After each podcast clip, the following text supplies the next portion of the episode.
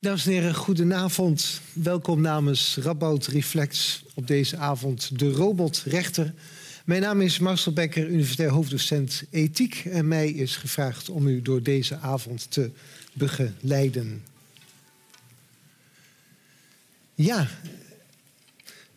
hoe zou dat gaan? Zo'n machine die misschien wel met een toga om de schouders, met krakerige stem het vonnis uitspreekt en dan eindigt met: Dit is mijn berekening en daar moet u het mee doen. Nou, zover zal het voorlopig nog niet zijn. Maar automatisering en digitalisering zijn in de rechtspraak wel aan een opmars bezig. Hoe ver gaat die opmars precies?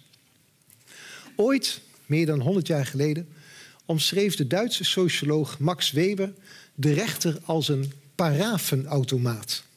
Je stopt er informatie in en de uitspraak met handtekening rolt er dan wel uit. Al meer dan 100 jaar geleden praatte hij zo over de objectieve neutrale rechten. Maar als ik dat met rechters bespreek, dan wijzen ze me op artikel 338 van het wetboek van strafvordering. Het bewijs dat de verdachte het te lastig gelegde feit heeft begaan, kan door de rechter slechts worden aangenomen als hij daarvan uit het onderzoek op de terechtzitting door de inhoud, tot nu toe mag je het allemaal vergeten, van wettige bewijsmiddelen de overtuiging heeft bekomen. De rechter moet ergens van overtuigd zijn en dan pas kan iemand veroordeeld worden. De, in, de overtuiging van de rechter staat er centraal. En kan een machine een overtuiging hebben? Hoe zit dat? We gaan het bespreken vanavond met twee gasten. De, met alle respect, wat oudere man professor Ibo Burema, was jarenlang onze Nijmeegse hoogleraar strafrecht. In 2011 vertrok hij naar Den Haag, werd haar raadsheer bij de Hoge Raad. Maar het Nijmeegse bloed kroop waar het gaan kon. En sinds enkele jaren is hij met een kleine aanstelling weer verbonden aan onze universiteit. De, met alle respect, wat jongere vrouw, Marjolein Lansing, is nog niet gepromoveerd. Het proefschrift is al af, maar de promotie heeft nog niet plaatsgevonden aan de Technische Universiteit Eindhoven op een onderzoek naar digitalisering in de gezondheidszorg. Zij is net in dienst bij onze universiteit, ik geloof 16 of 17 of 18 dagen, zoiets. Hoe gaan wij doen vanavond? De avond wordt geopend door Ivo Burema, die een twintigtal minuten zal spreken. Dan zal Marjolein Lansing een twintigtal minuten spreken. Daar gaan ze in discussie met elkaar en natuurlijk met u, met de zaal. Om negen uur sluiten we af. Het woord is eerst aan Ibo Burema.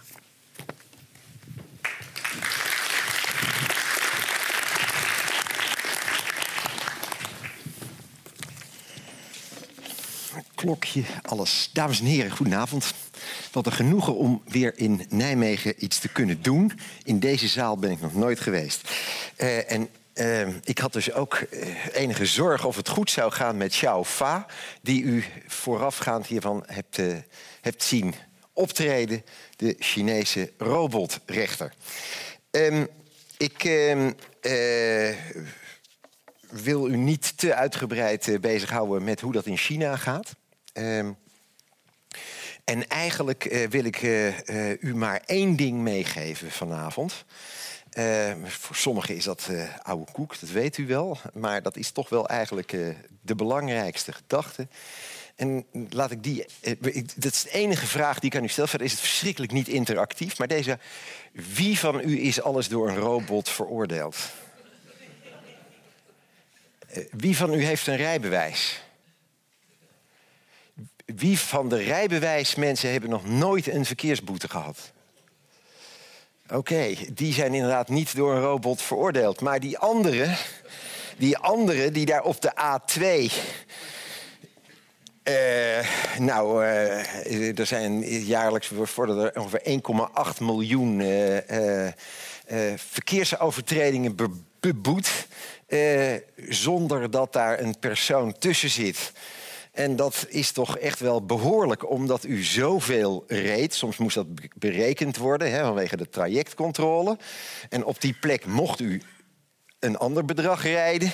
En dat verschil daartussen leidt tot een tabelletje. En dan krijgt u dus dat bedrag. En daar trekken we trouwens nog even iets vanaf, van ergens dat dus in. Dat is een volautomatische berekening. Is dat erg? Had u toen het idee, wat naar dat ik door een robot ben berecht? Toch, ik kan niet anders dan dit. Ja, misschien, daar kunnen we zo meteen uh, nog diep over praten. Of dit een robot is of gewoon een computer. Maar mij gaat het er nu even om. Dit is een algoritme wat is gemaakt. Uh, waar, waar een logische uitkomst uit rolt.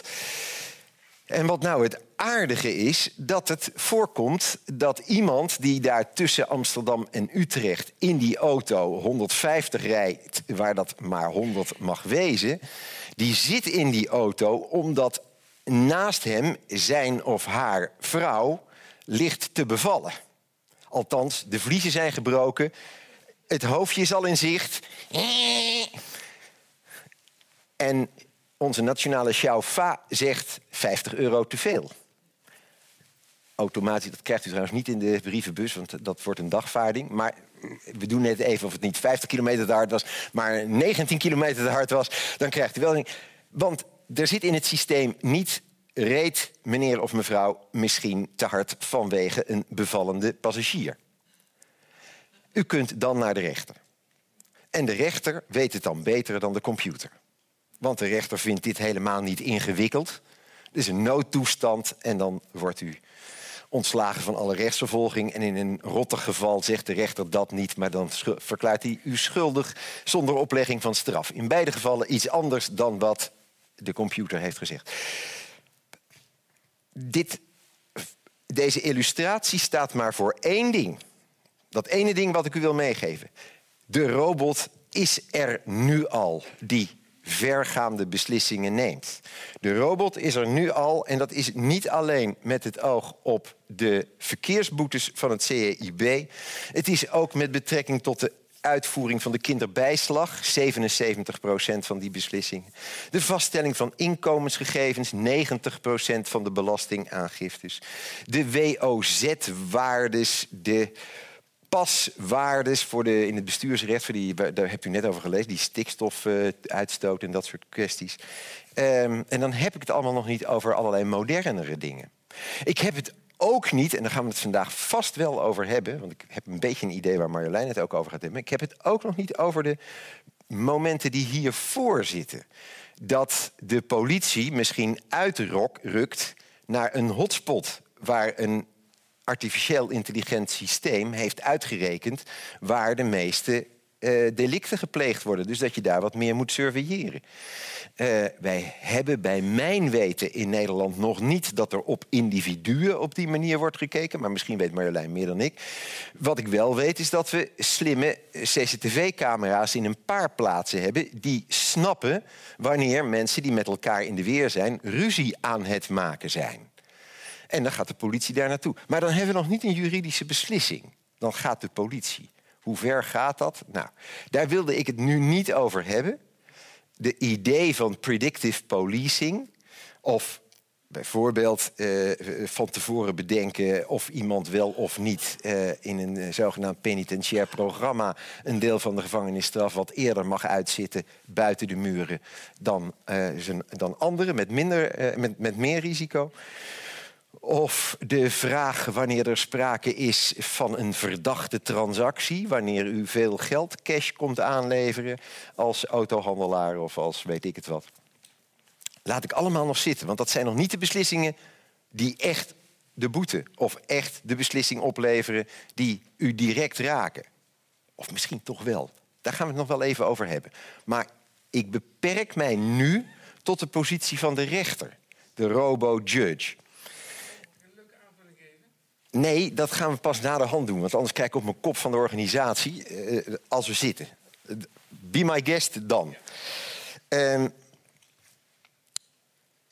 wat is uh, wel een punt wat ik nu alvast aankeil. En dat wordt het tweede ding waarvan ik hoop dat u dat vasthoudt van dit praatje.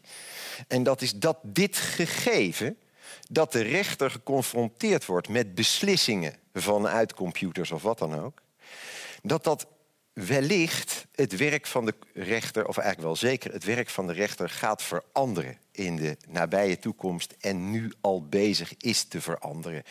Op de simpelste manier is het zo, omdat zowel de Raad van State als de Hoge Raad allebei hebben gezegd: wij moeten die algoritme wel kunnen snappen. Dat dat, die eis is gesteld.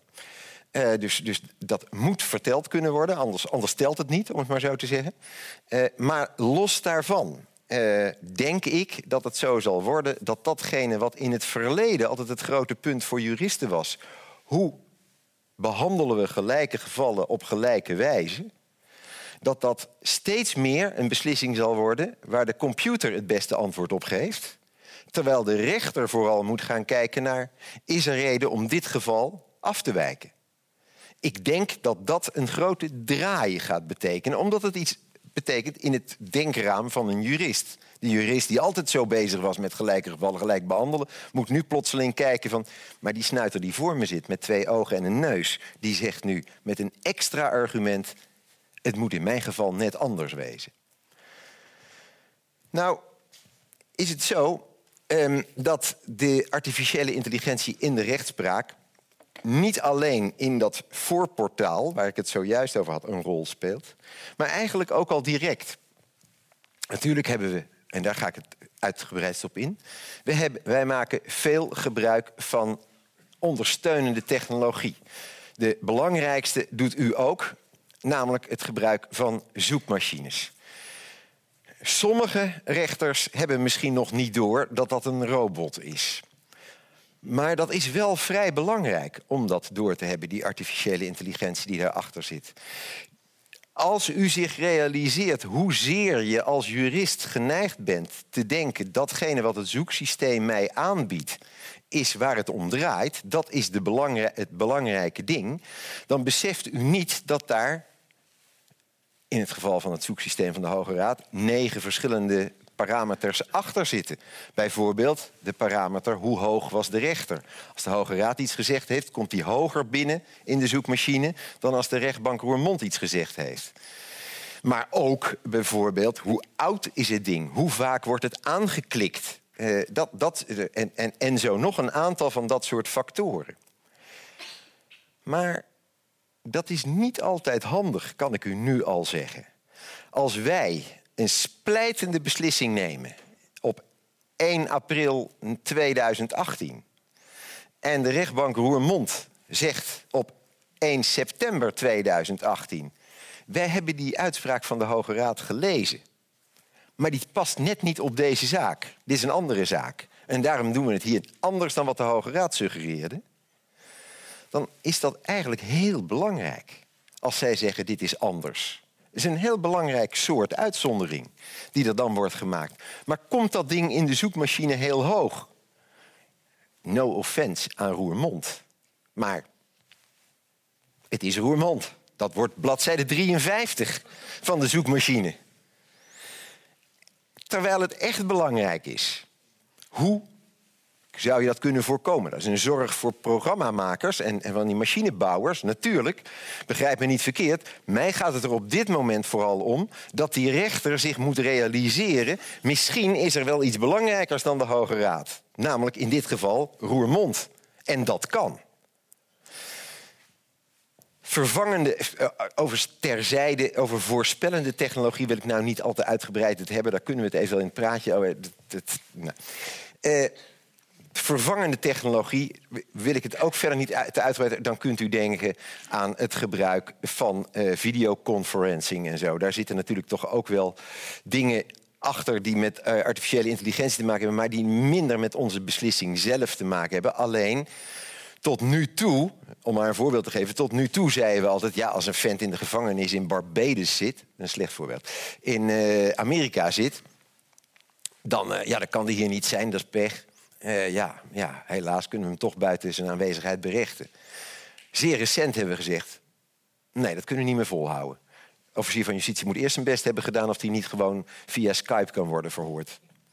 En, en, daar zie je dus dat het wel van invloed is, zonder dat dit nou direct echt artificiële intelligentie is, uh, die, die in alle zaken een rol speelt veranderende technologie kan er ook zijn. Kunnen we het ook uitgebreider over hebben. Namelijk de vraag, zou je nou niet online de beslissingen kunnen laten nemen door robots. Daar zijn uh, mensen die, dat, die daar uh, krachtige gedachten over hebben, dat dat zou moeten kunnen. Online dispute resolution gaat op dit moment toch vooral nog met mensen ertussen. Maar juist het idee dat dat gerobotiseerd, à la Xiao zou moeten kunnen. En dat je dan ook met z'n tweeën dat kan aanbrengen en dat er dan een beslissing uitrolt. Waarom niet? Nou, niet als u denkt aan een moord of zelfs aan een, aan een nare inbraak. Maar als u nou denkt aan een consumentenklacht bij de verzekeringmaatschappij en u gaat naar een arbiter toe, waarom zou u dan niet dat gewoon zo kunnen doen? Even in, zou het niet trouwens al zo gaan? Dat weet ik eigenlijk niet. Nou, in het laatste voorbeeld weet ik het wel, dat is geloof ik niet zo. Maar dat neemt niet weg. dat soort vragen gaan dan naar boven komen. Um, nou, zei ik al, ik ga het meest in op die, uh, uh, die vraag hoe die belangrijkste arresten bovenkomen. Dat heeft alles te maken met de vormen van leren. De simpelste computer, die noemde ik al. Dat was dat hard rijden. Je rijdt zoveel, je mocht zoveel, die boete rolt eruit.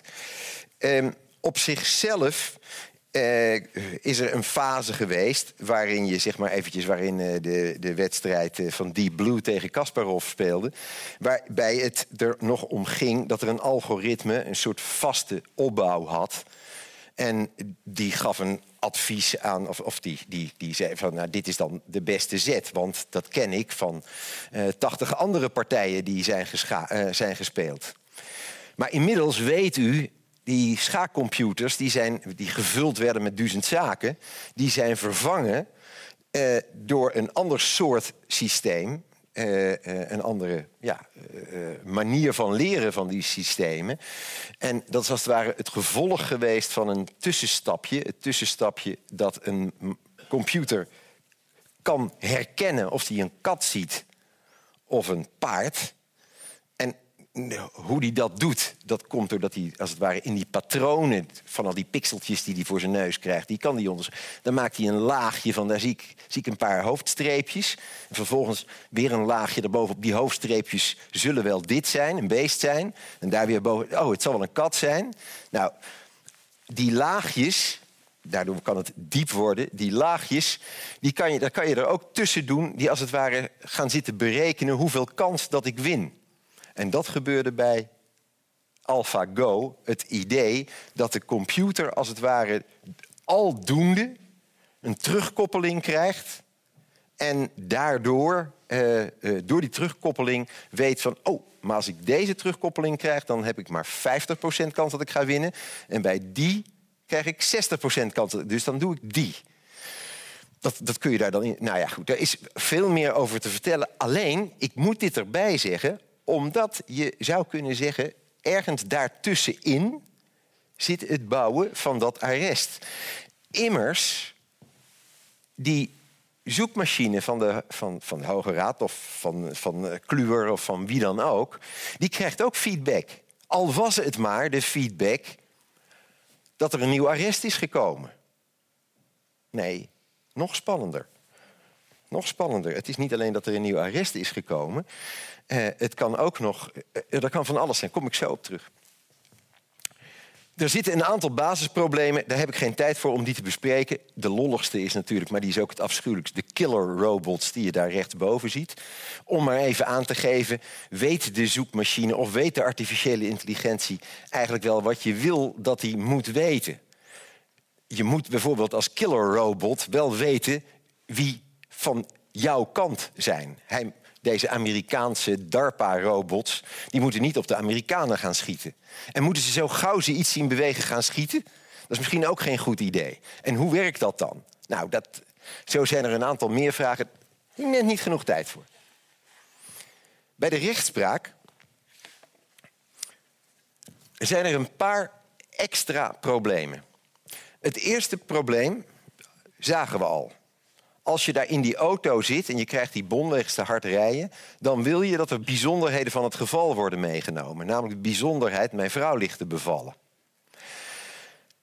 Dat noem ik vaak het verschil tussen rechtvaardigheid en billijkheid. Rechtvaardigheid is gelijke gevallen gelijk behandelen. Billijkheid is de omstandigheden van dit geval meewegen. Een computer is ontzettend goed in rechtvaardigheid. Tenzij, maar dat tenzij vul ik zo in. Computer is niet zo goed in die billijkheid. Want die omstandigheden van het geval, daar moet hij maar net ruimte voor hebben. Dat hangt ervan af hoe groot, zeker op het moment dat je dat algoritme vaststelt van tevoren, eh, hoeveel die erin kan krijgen. Naarmate de algoritmes slimmer worden in de zin van meer lerend worden door die feedback en zo, zou je kunnen vermoeden dat dat misschien wel meevalt. Op dit moment is dat nog niet zo makkelijk om dat mee te nemen. Maar dat, brengt, dat laatste brengt me gelijk bij het tweede punt. Welke data worden nou eigenlijk geselecteerd voor dat AI-beslissingsproces? Er is een eerste punt. Als je heel weinig gegevens opneemt, denk maar aan dat te hard rijden, heb je een heel duidelijke uitkomst. Maar de werkelijkheid is meestal ingewikkelder. Wij aanvaarden het niet om bij een dief net zo simpel te redeneren als bij te hard rijden.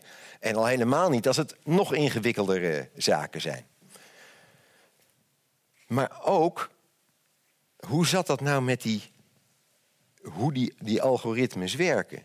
Want stelt u zich nou even voor, we gaan de toekomst in. We gaan de toekomst in en er zijn twee partijen. Er is één chic Zuidas-kantoor en er is een ander, vergelijkbaar met de Zuidas, chic kantoor uit Nijmegen.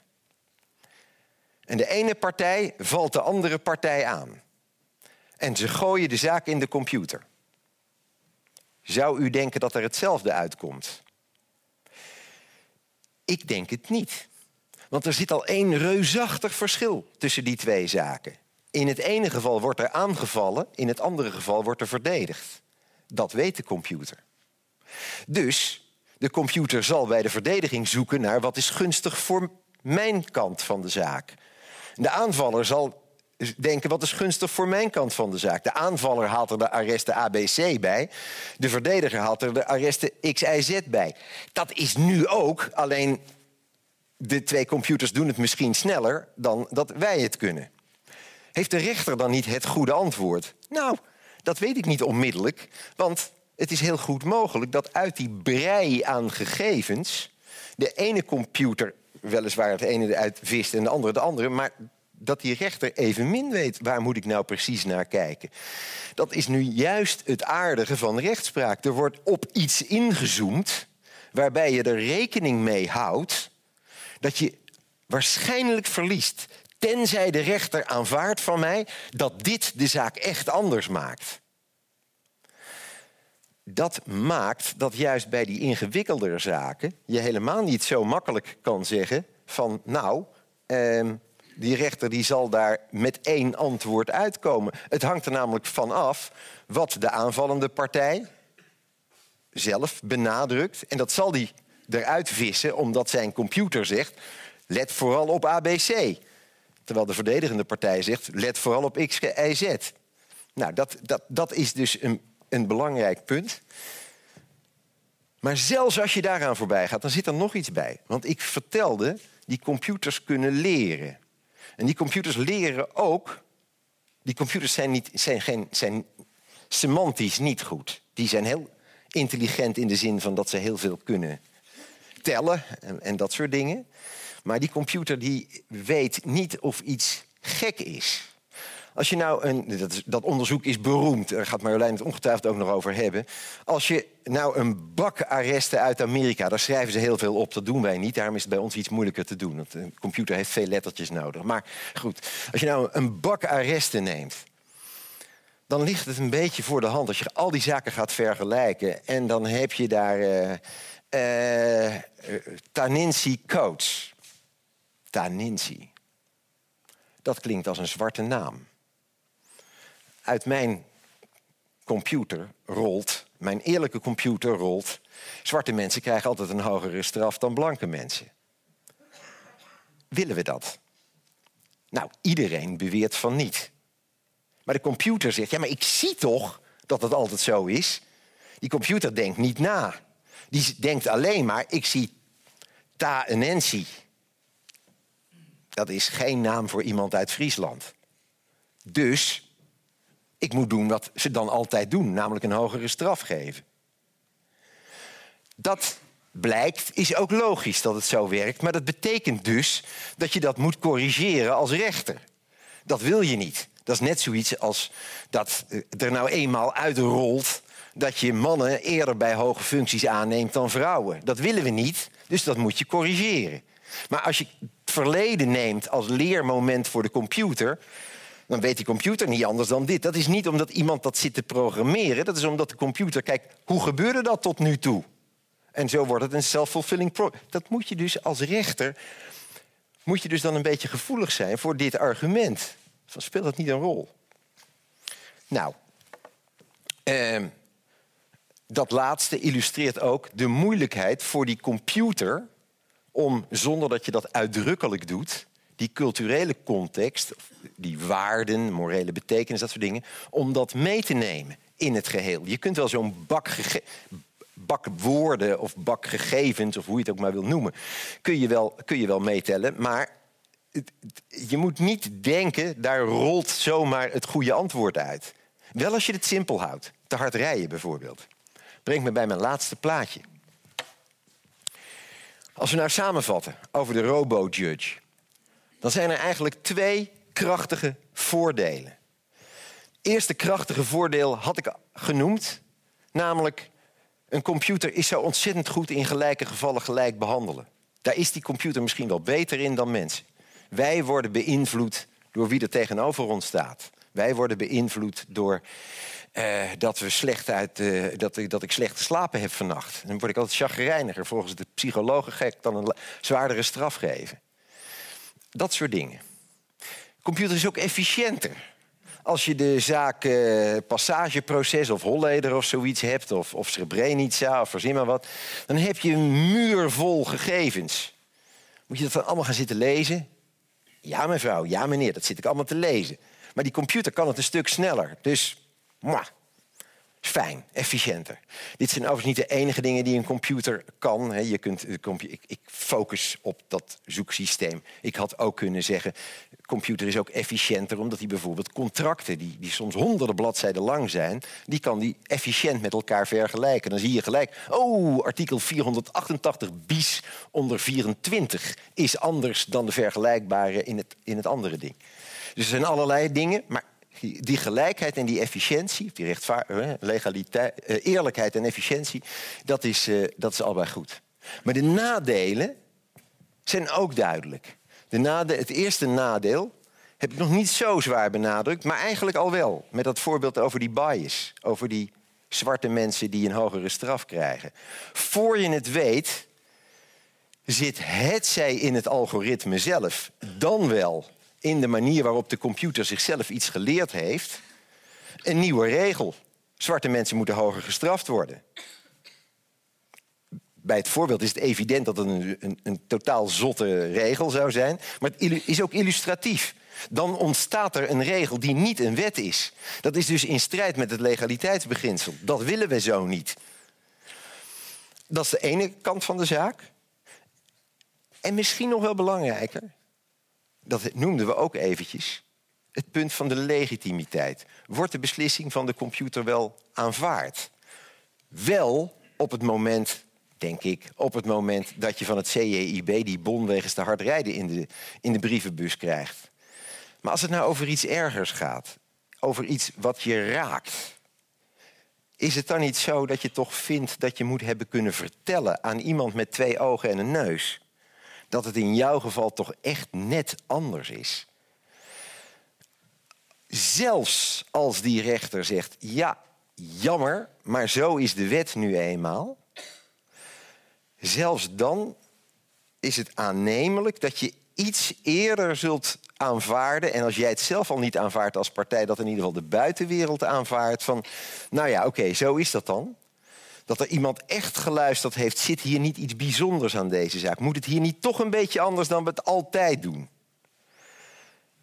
Die legitimiteit voor de partijen en voor de buitenwereld, het gedragen zijn van dat oordeel, dat komt ook in gevaar als je de computer de beslissing laat nemen. En natuurlijk kun je hierover gaan knokken, want ik zei al, die eerlijkheid, die rechter kan een hartstikke racist zijn die daar zit kan die niet nog meer een racist zijn dan dat zichzelf lerende systeem? dat is een krachtig argument voor. Ja, maar het is zo eerlijk. Natuurlijk, natuurlijk. Dat kan ik niet ontkennen. Maar goed, ik zei al, daar, die, die dingen die moet je dus wat dat betreft wegen. Brengt me op het laatste punt, allerlaatste punt. Als je nou deze vier dingen ziet, dan ziet u dat ik eigenlijk een beetje suffig eindig. Namelijk op een manier dat u zelf maar moet beslissen wat u nou het zwaarst laat wegen. Als u het hebt over de robotrechtspraak. Maar er is één ding, dat kunt u me niet afnemen. En dat is die man. Dat is toch een man waarbij ik het idee heb, die heeft mijn leven gered. Generaal Petrov, dat is een Rus. En die Rus die kreeg in 1983 van de computers van toen door dat er een all-out aanval was vanuit de Verenigde Staten op Rusland. En hij had opgedracht gekregen bij een all-out aanval van de Verenigde Staten op Rusland gaan wij all-out terug. En hij dacht, het zal toch niet waar zijn. Als hij een computer was geweest, waren die kernkoppen gevlogen. Maar hij geloofde er geen biet van. Hij dacht, flikker op. Daarmee was hij volstrekt ongehoorzaam. Daardoor is een fantastische kernoorlog voorkomen. Want het bleek inderdaad een malfunction van het systeem te zijn. Schitteringen in de lucht waren aangezien voor binnenkomende raketten door de computers die dat zagen. Dat soort malfunctions is één voorbeeld, maar het verhaal hiervoor probeerde u ook mee te geven. Juist soms goed optredende computers die op het eerste gezicht iets goed blijken te doen, maar bij nader inzien toch een suffige beslissing voorstellen, vergen dat een rechter die beslissing van de computer kan aftroeven. Dat is buitengewoon belangrijk. Daar zijn rechters voor. Maar dat het hun werk misschien gaat veranderen, ja, dat wil ik wel aannemen. Dank u wel.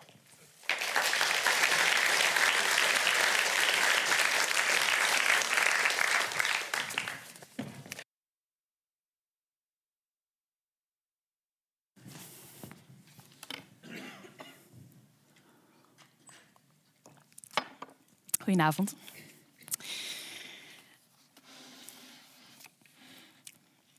Op een voorjaarsdag in 2014 haalt de 18-jarige Brisha Borden met een vriendin haar zusje op van school. Ze zijn veel te laat. Toevallig vinden ze op de stoep een kinderfiets en een stepje en ze proberen daarmee naar de school te rijden om de verloren tijd in te halen. Ze zijn natuurlijk veel te groot voor het speelgoed. En wanneer ze worden aangesproken door de boze vrouw aan wie de spullen toebehoren, laten ze ze snel vallen en rennen ze weg maar het is al te laat. Iemand heeft de politie gewaarschuwd en de vrouwen worden opgepakt voor diefstal van eigendom ter waarde van ongeveer 80 ehm, euro.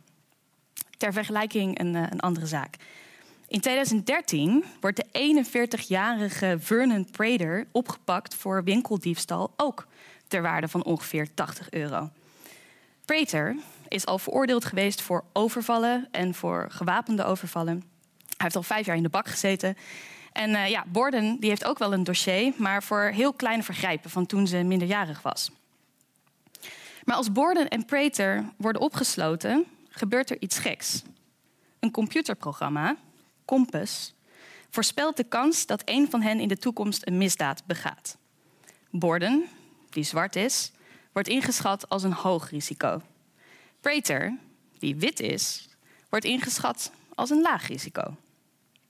Nou, dit is geen uh, Minority Report, maar dit is een uh, daadwerkelijke casus uit het onderzoek van uh, ProPublica naar de ondersteunende systemen in het recht uit 2017. En ik zal zo terugkomen um, op deze systemen. Wanneer we het hebben over robots in het recht, dan moeten we, zoals Ibo dat al mooi uiteenzetten, niet alleen denken aan een robot met een pruik die met een hamer orde in de zaal bewaart of handhaaft. Um, en sowieso moeten we het hebben over um, ja, wat er eigenlijk onder dat pruikje zit van die robots. Uh, want wanneer het hebben over het robotbrein, dan valt de term kunstmatige intelligentie of uh, machine intelligence. En dat zijn grofweg, het zijn erg grote umbrella-termen, grote paraplu-termen, maar grofweg systemen die gebruik maken van slimme algoritmes die op basis van big data, semi, zelfstandig uh, beslissingen nemen. Nou, ik ga het in elk geval niet hebben over kunstmatige intelligentie als in de zin van Sophia. Misschien kennen jullie die wel. Het is een, uh, een robot uit Saoedi-Arabië uh, waarbij gestreefd wordt om um, een vorm van kunstmatige intelligentie te creëren die echt lijkt op uh, die van mensen. Dus daar zit ook sociale intelligentie bij, emotionele intelligentie bij. Ook een, er wordt gestreefd naar een zekere mate van zelfbewustzijn. Maar wanneer ik het heb over robots, dan denk ik veel eerder aan door data aangedreven, geautomatiseerde systemen die een ondersteunende functie hebben in de rechtspraak. Hè. Dus dat kunnen inderdaad die camera's langs de snelweg zijn, die kentekens van te hardrijdende auto's registreren en meteen een boete sturen. Maar het kunnen ook geavanceerde computerprogramma's zijn die de statistische kans op recidive berekenen uh, voor een rechter. Maar voor elk type technologie op het spectrum geldt in elk geval dat we voor de invoering ervan eerst samen een discussie moeten voeren. En dat is een ethische discussie. Moeten we dit eigenlijk wel willen? Hoe willen we dat de maatschappij eruit ziet? En het recht is natuurlijk een heel erg belangrijk en vitaal onderdeel eh, daarvan. Dus vanavond wil ik dat met jullie bespreken via een aantal filosofische reflecties. En ik doe dat door de belofte van kunstmatige intelligentie in het recht te bekritiseren. Namelijk dat we met behulp van deze systemen het recht 1 eerlijker kunnen maken, omdat ze minder bevooroordeeld is. Twee, uh, meer risico's kunnen voorkomen door haar efficiënter te maken. En daarbij bekritiseer ik ook twee andere dingen, die neem ik je mee. Dat is ten eerste de aanname en de belofte dat uh, hoe meer informatie we aan kunstmatig intelligente systemen voeren, hoe beter uh, ze worden in beslissingen. En twee, dat een human in the loop al die problemen wel wegneemt. En dan tot slot beargumenteer ik dat voor de invoering van deze systemen ook uh, behoorlijk wat vrijheid moet worden uh, ingeleverd. Nou, laten we beginnen met die, uh, die menselijke bias die verondersteld wordt te verdwijnen. het voorbeeld waarmee ik startte komt dus van ProPublica en dat gaat dus over het computerprogramma Compass. COMPASS, dat is het Correctional Offender Management Profiling for Alternative Sanctions uh, programma. En dat is een op algoritmes gebaseerd computerprogramma, um, een vorm van kunstmatige intelligentie, dat gebruikt wordt in strafzaken en dat voorspelt, of eerder nou, berekent, hè, uh, op basis van statistiek, hoe groot de kans is dat iemand voor een crimineel, uh, die een crimineel vergrijp heeft gepleegd, dat hij opnieuw de fout ingaat. En hiervoor gebruikt dat programma echt iets van 100 factoren, waaronder seksen, leeftijd, uh, je dossier, waar je hebt gewoond, postcode, alles. Nou, Compass en vergelijkbare programma's die werden gebruikt in echt honderden rechtszalen in de Verenigde Staten. En ze waren bedoeld om rechters en andere officials te ondersteunen in hun besluitvorming. En terwijl Compass er niet voor bedoeld was, zijn er verschillende gevallen geweest waarin rechters Compass daadwerkelijk hebben gebruikt om de strafmaat te bepalen. En een bekende zaak daarin is Wisconsin versus Loomis, waarin Eric Loomis een maximale celstraf kreeg opgelegd, of in ieder geval in de maximale regio, heb je een soort van minimum-maximum, uh, op basis van een Compass uh, risico-indicatie. Nou, onderzoeksbureau ProPublica rapporteerde in 2017 dat zwarte gevangenen door Kompas twee keer zo vaak verkeerd werden ingeschat um, als personen die zouden recidiveren, dus dan praten we ongeveer 45 procent, dan witte gevangenen, 24 procent in verhouding. Um, dus ja, in een poging om uh, de raciale bias, hè, die veel Amerikanen ook wel onderschrijven, uh, die in hun instituten voorkomt, om die eigenlijk te voorkomen, uh, had het recht in de Verenigde Staten of justitie zich gewend tot technologie, om er vervolgens achter te komen dat die algoritmes ook biases hebben. Nou ja, hoe zit dat dan? Waar komt dat dan vandaan? Um, om hier een antwoord op te geven, moeten we kijken naar hoe algoritmes eigenlijk precies worden ontwikkeld en hoe ze te werk gaan. Nou, dit laatste is uh, vaak ongelooflijk ingewikkeld vanwege technische, maar ook commerciële redenen. Soms kan de taal van een algoritme bijna niet worden uitgelegd. Um, dat noemen we ook wel de black box. Hè. Dus het is technisch zo gecompliceerd dat um, zelfs voor ingenieurs die het algoritme hebben ontworpen, het bijna onmogelijk is om uit te leggen van wat er nou precies in dat algoritme gebeurt. Want de taal die het algoritme spreekt is zo vervormd en heeft, uh, ja, is, is eigenlijk niet uh, terug te leiden tot uh, mensentaal. Maar soms zijn er ook commerciële redenen. Soms, kan de, he, soms dan wil een bedrijf bijvoorbeeld ook niet delen wat het geheime recept is achter zo'n algoritme, omdat ze ja, er geld aan verdienen en dat niet aan de concurrentie kwijtdringen. Maar het gaat al vaak eerder mis bij de training en de voeding van algoritmes. Um, kunstmatige intelligentie veronderstelt namelijk het verzamelen en het verwerken en het analyseren van enorme hoeveelheden informatie. Algoritmes die dus gebruikt worden voor kunstmatige intelligentie, um, worden namelijk dus gevoed met die data. Hè? Dus worden getraind met die data. Um, en dat zijn dus inderdaad die dossiers, die sociale relaties, die postcodes, uh, je inkomen, et cetera. En zoals Ibo al aangaf, uh, kunnen dit soort data vooroordelen reflecteren, maar ook reproduceren. Dus het zit misschien al in de data dat we bijvoorbeeld uit een bepaalde wijk uh, gegevens halen. En die wijk, uh, daar blijken vooral veel zwarte mensen te wonen. Maar vervolgens door die data te gebruiken kun je dat ook weer versterken. Um, kunstmatige intelligentie, waarop de robotrechter draait, veronderstelt dus behoorlijk wat surveillance of dataverzameling. En die data die is dus vaak al bevoordeeld. Um, zo werd een voorspellend politiehulpmiddel van de New York Police Department, PredPol, en dan hebben we het hier over predictive policing, bekritiseerd omdat het gevoed werd met gerecyclede politiedata. En dat werkte een feedback loop in de hand. Door dus die oude, bevoordeelde data te gebruiken als startpunt, werden er voornamelijk zwarte wijken voorgesteld door het programma als crime hotspots.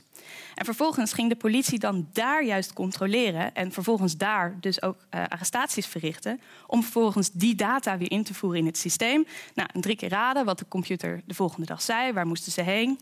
Precies weer naar die buurt natuurlijk. En zo wordt dan um, ja, wordt, uh, een, een, bepaald stereotype of uh, kan racisme worden gereproduceerd eigenlijk om het heel kort samen te vatten. Als je afval in een robot stopt, dan komt er ook weer afval uit. Dus als je racistische data invoert, dan komt er ook discriminatie en racisme uit. En technologie is niet een magisch doosje of zo, wat alles weer goed maakt als je het schudt. En dat er een eerlijke uitkomst uitkomt. Je moet heel goed bedenken wat je erin stopt. Oké, tweede punt. Dat we denken dat machines objectiever zijn dan mensen, dat ze minder bevooroordeeld zijn en daarmee eerlijker, dat heet binnen de techniekfilosofie de automation bias. Wij dichten uh, machines meer autoriteit toe. En dat kan doorslaan zelfs in het witwassen van verantwoordelijkheid. Dat noemen we ook wel agency laundering, door Alan Rubel um, gecoind. En agency laundering houdt in dat mensen binnen organisaties of instituties die machines gebruiken, uh, bepaalde morele kwaliteiten, zoals neutraliteit of betrouwbaarheid, toedichten aan deze machines. En vervolgens laten ze belangrijke beslissingen over aan die machines. En dan voeren ze tot slot de verantwoordelijkheid over deze beslissingen ook weer terug op de machine. En niet op henzelf, bijvoorbeeld wanneer het een onrechtmatige of onrechtvaardige uitkomst uh, betreft. Dus we moeten zowel waken voor die automation bias, uh, maar ook voor agency laundering. Zeker naarmate we ons steeds meer uh, laten ondersteunen door dit soort systemen. Zeker in zoiets belangrijks als de rechtspraak. Zeker wanneer we weten dat uitspraken van robots verre van objectief en onbevooroordeeld kunnen zijn. Een manier om dat te voorkomen is dat we weliswaar misschien verschillende vormen van agency aan machines moeten toedichten, maar ze misschien niet moeten zien als zelfstandige actoren, als onafhankelijk van mensen. Um, we zouden de agency van robots eerder moeten zien als mens-robot samenwerkingen, waarbij de mensen die betrokken zijn in deze samenwerking de agency van hun robotpartners uh, initiëren, begeleiden en managen. Het is een idee van uh, mijn uh, oud-collega van de TU Eindhoven, Sven Nieholm, filosoof. En hij zegt eigenlijk van dat kan een manier zijn waarop we eigenlijk altijd verantwoordelijk blijven. Waarop we voorkomen dat er een soort gat gaat ontstaan tussen ja, de computer says no en ik had er niks mee te doen uh, of niks mee te maken. Als we erkennen dat we desalniettemin lijden aan de automation bias en dat agency laundering op de loer ligt, dan is het ook dus niet genoeg om een human in the loop te hebben, zoals de nieuwe algemene verordening persoonsgegevens afdwingt. Hè. Dus als we dus, desal, hè, ondanks het feit dat we die samenwerking hebben met elkaar of met, met robots, um, als we nog steeds uh, gevoelig daarvoor zijn, dan is het niet uh, simpelweg genoeg om steeds maar een persoon naast de machine te plaatsen die vervolgens uh, controleert. Um, dan moeten we eigenlijk ook andere waarborgen inbouwen die ervoor zorgen dat alles um, eerlijk verloopt. Goed. Um, en hoe zit het dan met die belofte van een efficiënt, foolproof uh, rechtssysteem? Uh, je zou kunnen stellen natuurlijk dat door het gebruik van al die mooie geautomatiseerde systemen we risico's kunnen reduceren. En ja, dan komt eigenlijk niemand meer weg met dat te hard rijden op de A2, wat Ibo al zei. ja, het wordt misschien steeds moeilijker als het recht steeds meer en steeds verregaander geautomatiseerd wordt om de wet te breken. Maar laten we dit ook even vanuit een wat meer politiek-filosofisch eh, standpunt bekijken. Ik denk namelijk dat het soms best wel gerechtvaardig is om dat te doen. Ehm, de wet die bestaat namelijk helemaal niet in een vacuüm, maar is een levend en dynamisch onderdeel van onze democratische rechtsstaat. En altijd in interactie met de weerbarstige praktijk en chaotische weerwar van menslevens. Mededogen, eh, begrip, vergeving zijn daarin waanzinnig belangrijk. Dus um, laat ik met dat laatste beginnen. Um, neem bijvoorbeeld weer Ibo's voorbeeld van iemand die met 200 over de snelweg race om haar vrouw die aan het bevallen is naar het ziekenhuis te brengen. We zouden vreemd opkijken als zo iemand een zware boete te wachten staat en we verwachten eerder een politie-escorte op zo'n moment. Begrip in de context is belangrijk, maar het is heel erg lastig te encoderen in automatische systemen. Daar komen toch eigenlijk altijd mensen aan te pas. Met twee ogen en een uh, neus, zei Ibo net. Als die maar tenminste niet lijden aan die automation bias of een neiging hebben tot agency laundering. Um, en daar hebben we ook recht op. Hè? Zoals ik al zei, stelt de Algemene Verordening Gegevensbescherming dat mensen nooit zomaar overgeleverd mogen worden aan een automatisch systeem. En dat is een van de redenen waarom het e-court, digitale rechtbank, uh, ironisch genoeg, verwikkeld raakte in een stekelige rechtszaak en uh, stil kwam te liggen. Dus dat is dat uh, onderzoek geweest van Nieuwsuur en Investico in de Groene Amsterdammer in 2018.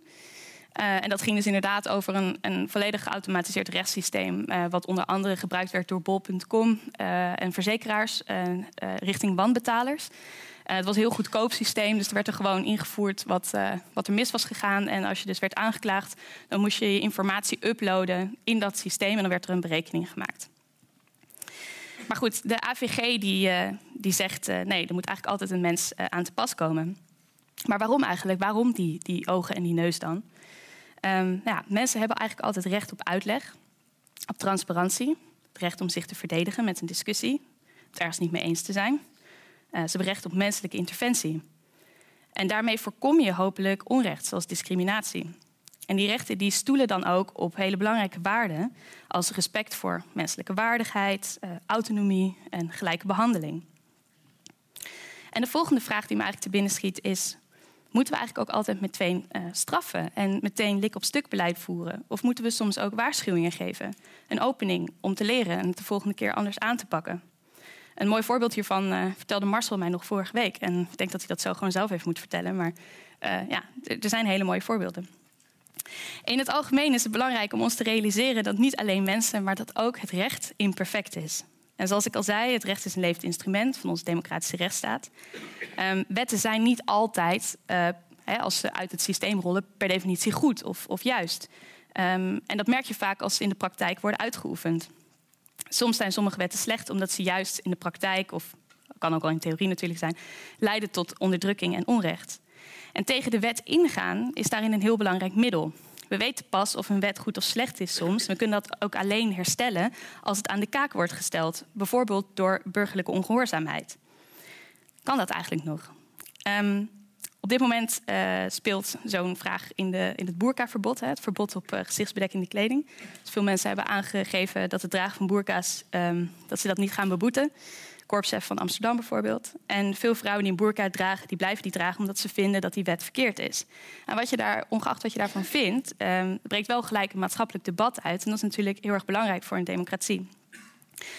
Um, en ik vraag me dus af of dat met die geautomatiseerde systemen, of het makkelijk wordt om, of, of je nog in staat bent om in discussie te gaan of burgerlijk ongehoorzaam te zijn. In theorie. Um, en dan wil ik tot slot eindigen met een filosofisch punt en pleidooi voor mededogen en gratie vanuit een wat meer deugdethisch en privacy-ethisch perspectief. Het spelen met de grens tussen wat mag en wat niet mag, tussen goed en slecht, is belangrijk voor het ontwikkelen van een eigen moreel kompas en voor het ontwikkelen van een persoonlijkheid. Het maken van fouten, daar spijt van hebben of niet, um, en daarvoor vergeven worden of niet, uh, zijn heel erg belangrijk. En lik op stuk beleid en de invasieve dataverzameling die programma's zoals Compass vereisen, zet dat mogelijk in de weg. We hebben in onze maatschappij instituties geïnstalleerd die het mogelijk maken om opnieuw te beginnen. Zo tellen fouten uit je jeugd in veel gevallen niet meer mee naar je 18e levensjaar. Je dossier wordt schoongewassen en je mag opnieuw beginnen. Het recht om vergeten te worden is vastgesteld door het Europees Hof in 2014, specifiek in de zaak Google versus González. En het hangt nauw samen met een recht op privacy. En de waarde van privacy die beschermt iets heel erg belangrijks, namelijk onze autonomie. Onze vrijheid om ons leven te leiden volgens onze eigen versie van het goede leven. En ik denk dat met de gedeeltelijke automatisering van wetgeving via kunstmatige intelligentie waarden als privacy en het recht op vergeten worden, maar ook deugden als mededogen en vergeving in de context onder druk komen te staan. En dat zorgt er ook voor dat je als mens en als burger meer zult oppassen met experimenteren, met de grenzen opzoeken. Als je weet dat je acties niet onbestraft blijven of dat alles wordt vastgelegd, dan heeft het een verlammend effect. Dat maakt ons minder vrij en het maakt onze toekomst minder open. Uiteindelijk denk ik dat dat juist niet een democratische rechtsstaat ten goede komt. Omdat een democratische rechtsstaat gebaat is bij vrije burgers die voor zichzelf denken, goede en foute dingen doen, daarvan leren, het opnieuw mogen proberen. En ook weer, mogen voor, uh, ja, ook weer mogen kiezen om de fout in te gaan. Je mag ook echt een keer, je mag ook iets doen wat gewoon niet mag. niet juridisch, maar je hebt wel het recht om het te doen. Dat betekent dan dat je vaak iets door de vingers moet zien. Dat je iets moet vergeten om mensen een open toekomst te geven. En dat laatste wordt nogmaals geïllustreerd door het voorbeeld waar ik mee ben gestart. De jonge zwarte vrouw, Brisha Borden, en de witte man van middelbare leeftijd, Vernon Prater. Twee jaar later weten we dat Compass het bij het verkeerde eind had. Borden is nooit meer in aanraking gekomen met justitie. Prater, daarentegen, zit momenteel een acht jaar lange celstraf uit voor het inbreken in een warenhuis en het stelen van duizenden euro's aan elektronica. De vraag rijst op welk kompas je moet vertrouwen.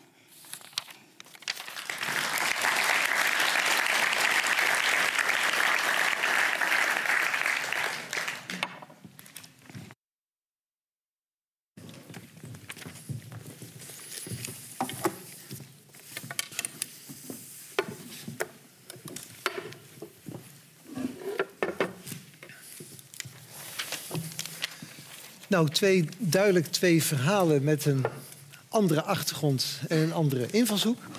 Dank jullie uh, daarvoor. Toch heb ik mij afgevraagd, luisterend naar het tweede verhaal... ben je nou bezig met een vernietigende kritiek op de robotrechter... of doe je een heel genuanceerd beroep op de eerste spreker... om een aantal aandachtspunten te formuleren... maar heb je verder tegen op zich de automatisering in de rechtspraak geen principiële bezwaren? Dan kan ik jou vragen om je toog nog een keer te doen, maar dat wou ik eigenlijk niet doen. Ik wilde eigenlijk de vier punten die jij hebt voorleggen aan de eerste spreker. En dan kijken wat jij erop te reageren. Ja, zullen we het zo, uh, zo ja, doen? Zeker. Moet je even helpen welke vier jij Ja, nee, natuurlijk. We hebben allebei drie zitten schrijven tijdens... Uh, ja. Uh, de eerste, verdwijnt de menselijke bias echt uit de systemen? De, als je, je gooit er toch altijd in die systeem bepaalde bevooroordeelde data... Kompas is genoemd als voorbeeld. En dan rolt er toch een bias uit.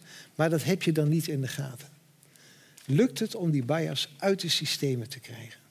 Marjolein lijkt heel stellig te zeggen: nee, dat lukt niet. Ik ben geneigd om het. om er wel gelijk te geven, maar te zeggen: er zit een verschil tussen het soort. Uh, tussen het niveau van die bias. De, het probleem van de rechter die uh, met zijn verkeerde been uit bed is gestapt... en volgens de psychologen, ik heb het ook maar van de psychologen... dan dus uh, naarder en, en, en eigenlijk dieper moreel... dus in sommige gevallen juist harder en in andere gevallen juist helemaal niet... Uh, reageert. Um, dat zou je niet hebben met die, met die computer, dat kan ik niet ontkennen. Maar dat je aan de andere kant, of dat nou is doordat het systeem niet goed is... zoals bij Kompas... Mm.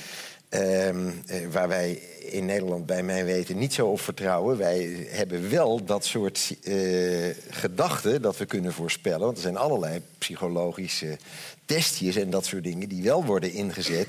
En dan kun je weer zeggen, ja, wat werkt nou beter? Dat psychologische testje van de, van de psycholoog of die computer die het doet? Het, en in het geval van de psycholoog denk je van, misschien is het eigenlijk wel een racist. En in het geval van de computer denk je, misschien heeft hij wel racisme geleerd. Als je alleen die twee dingen neemt. Dat, dat, dus in beide gevallen komt het terug. Maar je zou je kunnen voorstellen dat in het geval van de computer... en dan kom ik al op jouw tweede ding, of één van jouw andere dingen... vond ik, heel erg, vond ik een heel erg boeiend punt. Die, dat je eigenlijk een beetje de bias krijgt. De computer zegt het, dus hij zal wel gelijk hebben. Dat, dat herken ik natuurlijk wel. Kan ik nog zo kritisch zitten te wezen, maar dat herken ik wel. Maar je zou kunnen zeggen van ja, maar dan institutionaliseren we ook... dat als de computer het zegt, is het waar, tenzij, die, tenzij het niet waar is. Tenzij ik denk dat het echt anders is, omdat het een rare uitkomst is. Terwijl in het omgekeerde geval heb je wat die rechter zegt... Ja, moeten we daar nou van uitgaan? Ja, tot nu toe was het altijd zo dat we daar wel van uitgingen, want rechters waren nette mensen. Daar zit ik dan. Uh, maar misschien is het wel zo dat er in de loop van deze eeuw steeds meer een neiging is om te zeggen: En hoe weet u dat zo zeker? En bent u wel gelijk bezig? En is wat dat betreft de neiging aan het ontstaan. Sommige mensen hebben dat idee, hè? De, de elites liggen onder vuur. Want mensen kunnen het zelf inderdaad ook goed opzoeken. Dat is ook zo. Die mensen zijn niet gek die dat zeggen. Misschien dat daarbij wel past om die draai te gaan maken naar. Als de computer het zegt, zal het wel kloppen, tenzij het niet klopt. In plaats van als de vent of vrouw het zegt, ja, tot nu toe was het dan zo, ja, dan zal hij wel gelijk hebben gehad, want het was een rechter. En dan ga je maar in hoger beroep. Hmm. En mensen wantrouwen dat. En dat zou een argument kunnen zijn, waardoor je zegt van nou, hoe erg is dat? Maar daarom voorafgaand ligt nog, als wij precies weten hoe die computer werkt, op de hoogte blijven hoe die computer zijn gang gaat, kunnen wij erachter komen, verhip, maar er zijn bepaalde data ingestuurd waar een bias in zit. En dan kunnen we toch ook begrijpen dat die computer toch gebiased is. Want Marjolein legt ook mm. een aantal keren uit dat we erachter zijn gekomen dat die computer een bias is. Maar dat brengt ons op het punt, hoe transparant is die computer? Want als die computer volledig transparant is, dan kunnen wij ook wel een keer hem erop pakken als hij een bias heeft. Maar als wat er in die computers met algoritmes gebeurt volstrekt niet meer transparant is, dat is ook een punt wat Marjolein aanhaalde, ja, dan leveren we ons over aan een machine waarvan we niet weten wat hij aan het doen is. En die misschien een bias heeft dat we nooit zullen kunnen corrigeren. Ja, maar dit is dus ook echt een van de allergrootste problemen natuurlijk waarop de GDPR eh, heeft gereageerd. Dus de Europese, dus de AVG, de Algemene Vordering Gegevensbescherming. Van eigenlijk is de bedoeling dat je dus dat soort programma's kunt kraken. Dat je de black box kunt openen. Dat je kunt zien wat erin zit. En dat is ongelooflijk ingewikkeld. Dus dat is, dat is lastig om, uh, om ook af te dwingen. Op een bepaalde manier. Maar eigenlijk zou dat wel moeten. Altijd die transparantie. Ja, ja die ideale... Vindt u dat ook? Ja, uh, nou ja, zelfs geldend recht dat dat moet kunnen dat neemt niet weg dat ik van Marjolein begrijp van dat het misschien een beetje al te optimistisch is, omdat het maar de vraag is of dat, ja. en daarvan zeg ik dan nu, of dat in de nabije toekomst, omdat de meeste van die systemen op dit moment nog wel leesbaar zijn. Maar ik kan inderdaad niet ontkennen, het zit natuurlijk dik aan dat het eh, heel spoedig niet meer leesbaar zal zijn, die in het recht worden gebruikt. Dat geldt niet voor, hè, maar die in het recht worden gebruikt. Uh, nee, neemt niet weg dat ik ook daarvan zeg van er is nog een puntje. Dat, dat naast de transparantie zoals jij hem schetst, dat je het systeem moet kunnen lezen. Er is één ding wat je altijd kunt lezen. Dat is namelijk wat er eh, vervolgens gebeurt. En daar zit wel een probleem. Als je op grond van jouw voorbeeld mm. iemand in de gevangenis gooit of arresteert of in voorlopige hechtenis houdt of niet een penitentiair programma geeft vanwege het feit dat het een zwarte vrouw is en dat rolt er steeds uit, dan moet je dus zo fair zijn dat jouw feedback wordt ja, maar dit kan niet goed wezen. Voor mij wordt op een soort metaniveau. Want je zult het misschien in die individuele zaak niet zien. Ja. Maar op een soort metaniveau groot verrek, hebben we zoveel zwarte vrouwen die in de gevangenis moeten zitten en, en nog maar zo weinig mannen, uh, witte. Dat, dat kan niet kloppen. Dat soort audit, zou je kunnen zeggen, zou je dus wel altijd moeten doen. En in een normaal geval, wanneer je dus als... dat was natuurlijk mijn pleidooi, niet alleen om die audit... maar ook eerder al, als, je dus, als er veel op het spel staat... denk maar aan generaal Petrov, de vernietiging van de aarde... of iemand heel lang de gevangenis... ja, dan moet je denk ik wel die mens dat laten doen van... Hè, wat? Maar we hebben dan de agency law en de automation bias... die mensen een beetje passief maakt. En dat er heel wat zwarte vrouwen onterecht veroordeeld worden... voordat we een keer gaan nadenken, hé, hey, zou er niet iets kloppen? Maar dan zou, dat, dus, dan zou dus zo'n waarborg, dan, dat zou dus werken. Dus dan zou je zeggen van als het dus niet op individueel niveau is... want op individueel niveau kan je daar dus uh, uh, aan ten prooi vallen... of ja. uh, expres ook gaan agency launderen. Dat, Makkelijk. Dat was de computer niet Verantwoordelijkheid weggeven, ja. ja. maar als je daarboven dus nog een soort auditprogramma zou hebben of um, institutionele waarborgen zou hebben die op een metaniveau constant in de gaten houden van hey, wat voor soort beslissingen worden daar genomen over een langere periode heen, dan kun je natuurlijk uh, kijken of daar een systeem in zit en of daar gewoon structureel ook iets, iets fout, fout gaat. Kan natuurlijk best zijn dat alsnog uh, dat het ook terecht is dat iemand die zwart is en een misdrijf heeft gepleegd, dat die wordt vastgezet. Maar, um, maar je moet precies weten wanneer is dit racisme of wanneer is dit discriminatie structureel en wanneer zijn dit ja, uitzonderingen. Um, en er is nog iets anders waar ik me ook wel een beetje zorgen over maak. En dat is die um, function creep. Hè? Dus bijvoorbeeld met die kompas. Dat vond ik echt opvallend met het lezen over die zaak ook. Dat in eerste instantie was kompas helemaal niet bedoeld om, um, uh, om uh, strafmaat uit af te leiden. Het was meer een risico-indicatie. Maar op een gegeven moment hebben rechters dus wel de beslissing genomen om het ook leidend te laten zijn in het bepalen van een strafmaat van iemand. En dat vond ik, dat, dat kan natuurlijk ook gebeuren. Dus misschien is het programma niet ontworpen voor iets, maar wordt het uiteindelijk in de praktijk uh, wordt het voor iets heel anders um, ingezet. En dat, dat, ja, dat is ook natuurlijk nog een uh, me menselijk puntje. Dit is, maar dit is wat je nu zegt, is een waanzinnig belangrijk detail, om het maar zo te zeggen. Ja, wat detail, ik ook herken. Ja. Um, en ik denk dat dat ermee te maken heeft dat wij nu wel in een, in, een, in een samenleving zitten waar ook rechters toe behoren. Waarin mensen steeds meer het gevoel hebben dat het te verantwoorden moet zijn wat ze doen. Hm. En dan haak je liever aan bij iets waar, wat misschien niet helemaal daarvoor bedoeld is, maar wat toch klinkt dat je daaraan vasthoudt. Ja. Jij noemt het misschien dat automation, uh, ja, automation bias. Uh, automation bias. Maar in ieder geval, het, het, het, is dat mechanisme vanuit mijn perspectief. Ja, maar dan, heb je, dan verantwoord je jezelf ergens aan. Um, terwijl mijn gemak om te zeggen van... ja, maar je ziet gewoon als rechter, dit is een belachelijke uitkomst... Um, dat zegt deze oude man. Er zijn erg veel oude mannen, ook wel oude vrouwen trouwens, net zo goed. Die ook, maar oud, dat wel. Die dat niet zo moeilijk vinden om te zeggen: ja, jongens, ga toch weg. Maar je ziet, als je niet die ervaring en die arrogantie hebt van mijn leeftijd, dat het nog belangrijker wordt gevonden, omdat er heel vaak een appel op wordt gedaan. Je moet je kunnen verantwoorden in allerlei beroepen, of je nou onderwijzer of dokter of god mag weten wat. Hoeveel dokters zijn er nog die zeggen van... ik zag haar lopen, ik wist dat ze zwanger was. Oh nee, tig testjes. Terwijl ze zijn echt, die oude dokters, die zien het. Terwijl je het zelf nog niet weet. Dat, dat, nou. Maar dat betekent dan voor de opleiding tot jurist dat we ook de nieuwe generatie juristen moeten opleiden om op een niet-machineachtige manier te, te, denken, zodat ze de machines waar ze veel gebruik van kunnen maken, kunnen corrigeren. Maar daarvoor moet je dus wel eerst eh, kunnen denken zoals de machine denkt. Begrijpen wat er gebeurt. Je, het, Ik blijf wel voorop zetten. Ik, ik, ik, ben niet een windvaan. Ik ben best wel redelijk positief over de mogelijkheden van die machine, die namelijk laat zien van hoe het eigenlijk in de rank and file in dit soort zaken moet. Dat is heerlijk dat hij dat doet. dat heeft al die voordelen van die, van die niet-bias. Maar je moet het open oog houden van... nee, maar wat hij of zij nu zit te vertellen... maakt dat het toch echt anders is. Want we hebben nu steeds het beeld ook vooral over, over strafrecht. Hè?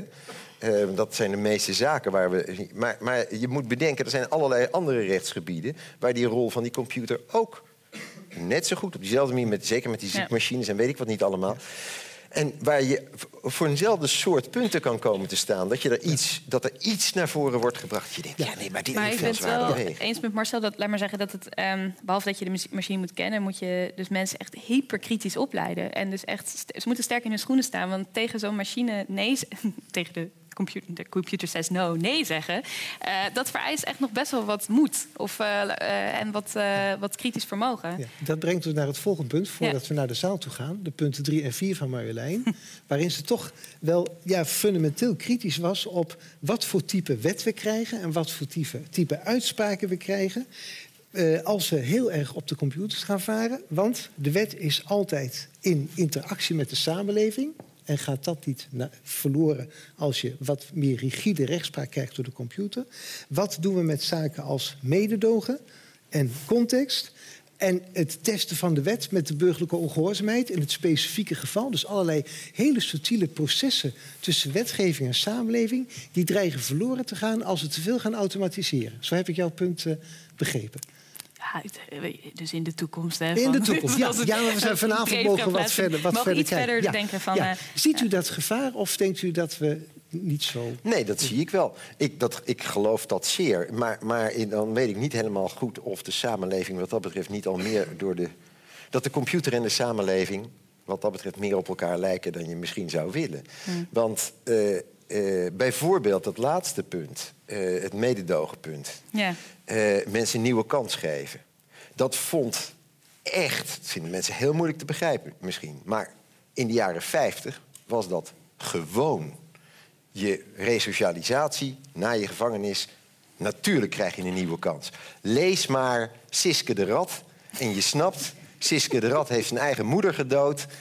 Maar de schoolmeester en, de, uh, en, de, en, de, uh, en zelfs de politieman geven hem allemaal een nieuwe kans. Dat was gewoon.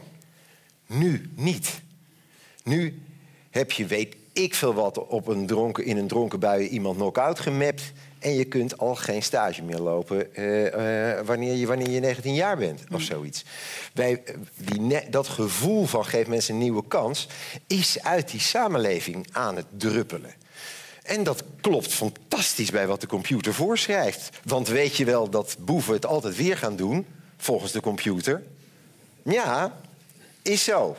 Die computer denkt niet, geef hem een kans opnieuw. En daarin, het is een beetje, een beetje uh, retoriek zoals ik nu zit te bedrijven natuurlijk... maar het is tegelijkertijd, het is ook wel waar als je het in, in de tijd neerzet. En daarmee ben ik dus geneigd om te zeggen... moet je hier nou de computer de schuld van geven die het moeilijker maakt? Ja. En ik zeg, nee, het ligt aan jullie. nee, nee, ik, nee, nee, nee, nee. Laat me even een kans, geef me een kans om de computer uh, uh, tot schuldige te maken. Ik denk dus dat in de, laat maar zeggen, dat in de afgelopen twintig jaar dat het ook echt mogelijk is geworden om van iedereen ook echt daadwerkelijk te zien wat ze hebben gedaan. Dus surveillance is enorm toegenomen. We hebben steeds minder privacy. Alles staat online. Als jij ooit één keer iets stoms op Twitter hebt gezegd, ja, inderdaad, kun je geen stage meer lopen, word je ontslagen of uh, worden er vragen gesteld over je nieuwe positie uh, in de politiek. Nou, soms is dat, en dat kan soms heel terecht voelen, hè, want de uitspraken die je hebt gezien daar, die zijn ook echt dan passen niet bij zo'n positie en dergelijke. Maar het rare is dat we dat allemaal, dat er een soort van um, ja, eh, een soort van constant geheugen is, hè, waarin alles opgeslagen wordt. En dat je er dus op elk moment in de tijd ook mee geconfronteerd kan worden. Zelfs als je dus al een keer uh, gestraft bent voor iets, dan kan dat later nog eens een keertje um, terugkomen. En we zijn ook in allemaal, wat dat betreft, een beetje mini-rechters geworden. Uh, als, we dus, als ik op iemands Twitter-timeline kan kijken en ik kan teruggaan in de tijd en ik zie dat iemand iets heeft gezegd, dan kan ik zeggen oh, en vervolgens iemand dus echt op, het, op het podium gooien. En uh, ja, uh, aan stukken scheuren. Dat kan, ja, je kan die reputatie echt compleet kapot maken natuurlijk. Zeker. En ik denk, laat maar, dat um, ja, dus die toegang tot die informatie en dat, het zo, uh, dat de mogelijkheden daarin zo zijn toegenomen, dat het ook een beetje bijdraagt aan ja, dat soort van het, het, het reinforcen van het retributivisme, hè, waar wij allemaal aan lijden ja. van we willen graag iemand straffen. Ja. Maar goed. Ja, en dat wordt aan je rechterkant niet ontkend. dat het proces dat het gaande is nee, in nee. de samenleving als Zeker geheel. En de automatisering die ook mensen in categorieën onderbrengt ja. enzovoort, draagt daar dan aan, Ja. aan bij. We komen bij het einde van de avond. We begonnen met een beeldje van iets wat geen toga aan had. Maar de avond lijkt toch een beetje in het teken te staan van de rehabilitatie van de echte rechter. Die er in ieder geval altijd wel bij moet eh, blijven. Daar waren jullie het op je vanuit een heel eigen invalshoek op een andere manier toch echt over eens. Ik dank jullie voor je inbreng en nu voor uw aandacht. Tot.